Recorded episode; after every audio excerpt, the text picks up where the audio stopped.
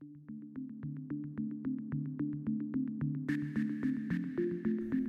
ora and welcome to Deloitte New Zealand's State of the State 2019 podcast series. I'm Dave Lovett, Deloitte's public sector lead, based here in Wellington. In this short podcast series, we'll be looking at our 2019 State of the State article series. In it, we explore inequities from different perspectives, how these inequities affect us, and what we can do to reduce them to build a fair future for all Kiwis. This series has been written in partnership with Victoria University of Wellington's School of Government. In this episode, I'm joined by co author of Article 2, Professor Girol Karacaoglu, head of Victoria University of Wellington's School of Government, and guest Keith McLeod, analytical consultant who has extensive public sector experience, having worked at the Treasury, MBIE, and the Ministry of Social Development. Thank you both for joining me here today. Thanks, Dave. We're going to be talking about the first two articles from this year's State of the State, which set the scene for why tackling inequities is so important for well-being in New Zealand, and a look at the challenges we face. If you haven't already, you can read these articles at deloitte.com slash nz slash state of the state. So maybe starting with you, Keith, how do we identify and measure inequities in New Zealand? Uh, thanks, Dave. Um, there are a number of different ways that we can we can uh, measure inequities. Um, it, generally speaking, uh, a lot of the source information we get comes from surveys that are run often by Statistics New Zealand. Uh, more and more, we've been using administrative data that's collected by government agencies in the course of their business and linking that together. And Statistics New Zealand holds a, a data set called the Integrated Data Infrastructure, which brings a lot of that together and adds a lot of value. And uh, there are a couple of different ways we can look at things. Generally speaking, um, the, we, we can break down the population in different ways by some characteristics that we observe in the population. So we can compare how men are doing compared to women, how different age groups are doing according to different measures, and so on. We can look at different ethnic groups and other things that are collected in the data.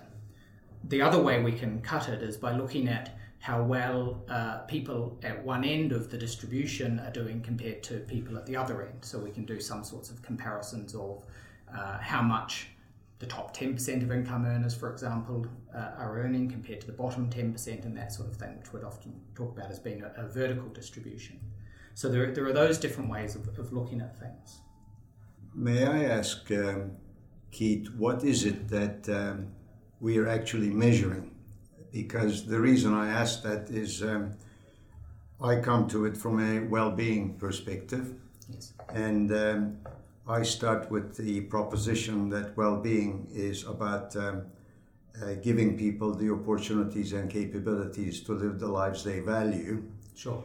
And then we go to various bits of work around the world, including OECD, and say what are the kind of things people value. And then we go to the sources of that in terms of capital stock. So it's natural capital, social and cultural, human and economic, so on. So if I were uh, conceptually representing equity and inequity issues, I would talk about the distribution of those opportunities, capabilities as they are sourced in those capital stocks. Sure. Is that where you're coming from, or are the available measures not those?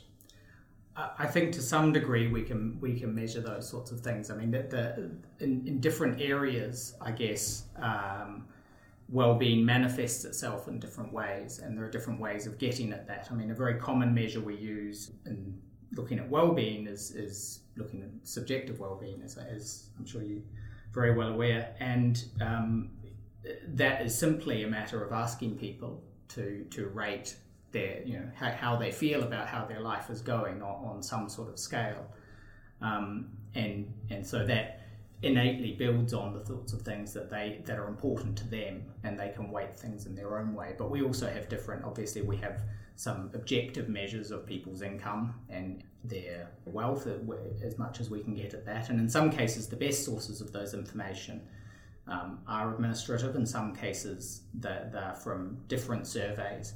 One of the one of the things that I think has been really useful in, in looking at well-being in the last couple of years is the data that we've started to build up since 2008 from the General Social Survey. And the important thing I think about that is that it covers a range of the different things that people find important. Mm uh, in one single place. And what that means is that we can start to draw connections because obviously um, these things are connected and it's really important to understand those connections. If people are healthy, then they're more likely to be working. Um, they, they may be more likely to have stronger social connections um, and they may be likely to have higher life satisfaction. And kind of understanding those connections is important, and we can do that through looking at the general social survey. Mm.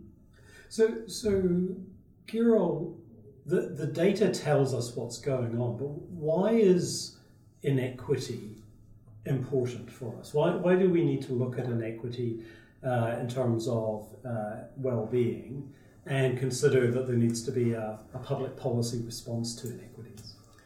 If you look at the um, uh, arguments under um, uh, underpinning uh, well-being, especially intergenerational well-being across time and generations, then you ask yourself what are the key ingredients of that, which are the domains or subject matters of public policy. And uh, one of the issues that emerges immediately at the very basic level and fundamental level is uh, potential economic growth, which is our material well being. Uh, the other one is social cohesion. Uh, are we able to live in an increasingly multicultural society in a cohesive way? Both of these are fundamental pillars of sustainable intergenerational well-being. And gross inequities, which is which means gross disparities in opportunities and capabilities and access to capital stocks of all forms, means we are compromising both the material sources, which is growth, because if you're poor, or if you're seriously disadvantaged, you won't be as productive as you could be. And if society is divided and you have no social cohesion, as we see from the Middle East and other places, then we become dysfunctional.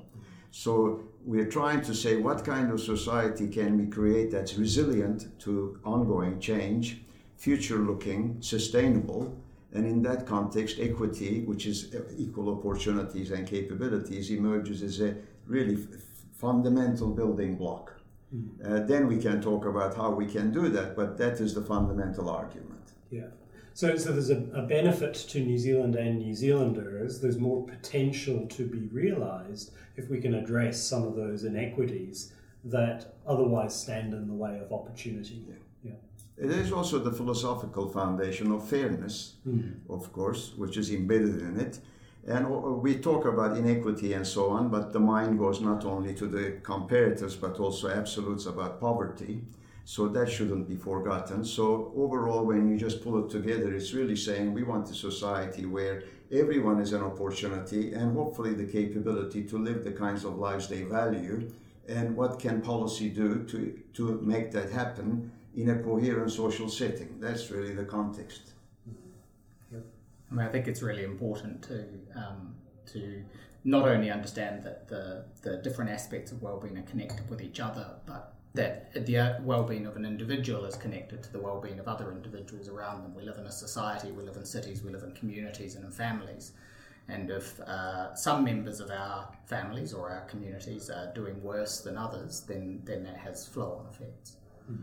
In that very context, uh, a, a, very recent contribution by uh, Professor Rajan, uh, who is now at Chicago University, who used to be the um, uh, head of the central bank in India, wrote a book called The Third Pillar.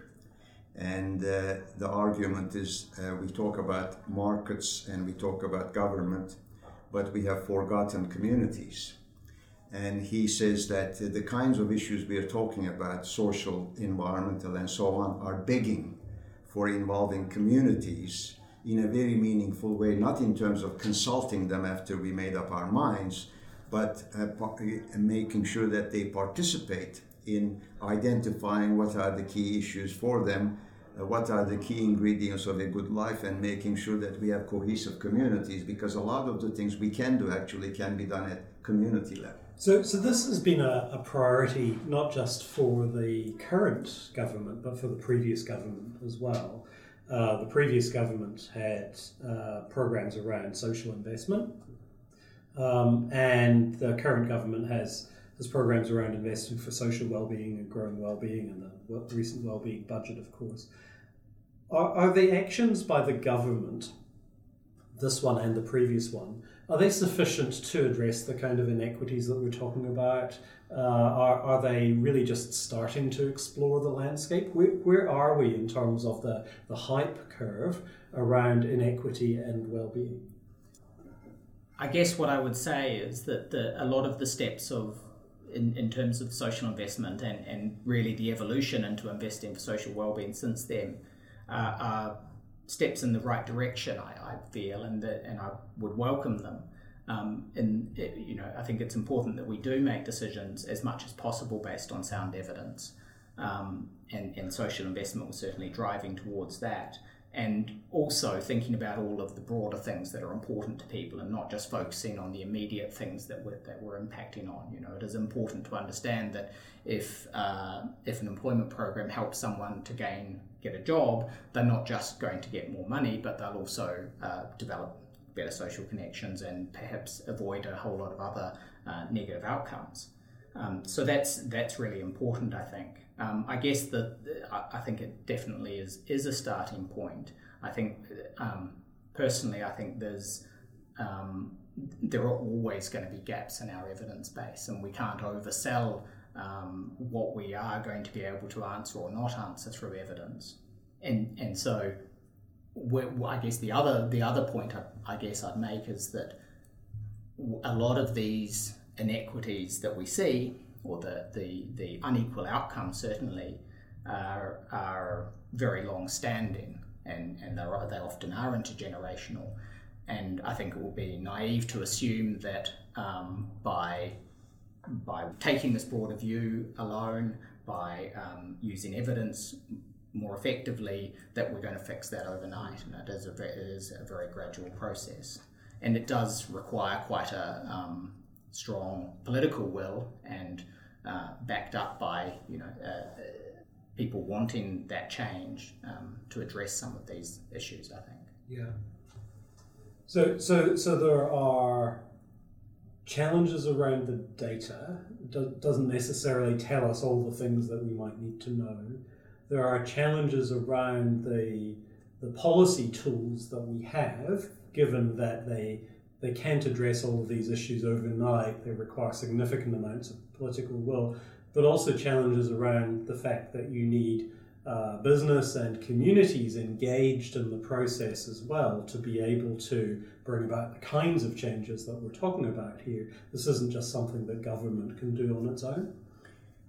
The point I want to make is um, if you look at the recent history of New Zealand since the 70s, 80s, uh, first we started realizing that our economic performance was uh, uh, getting a bit mediocre uh, as assessed, for example, by uh, productivity data.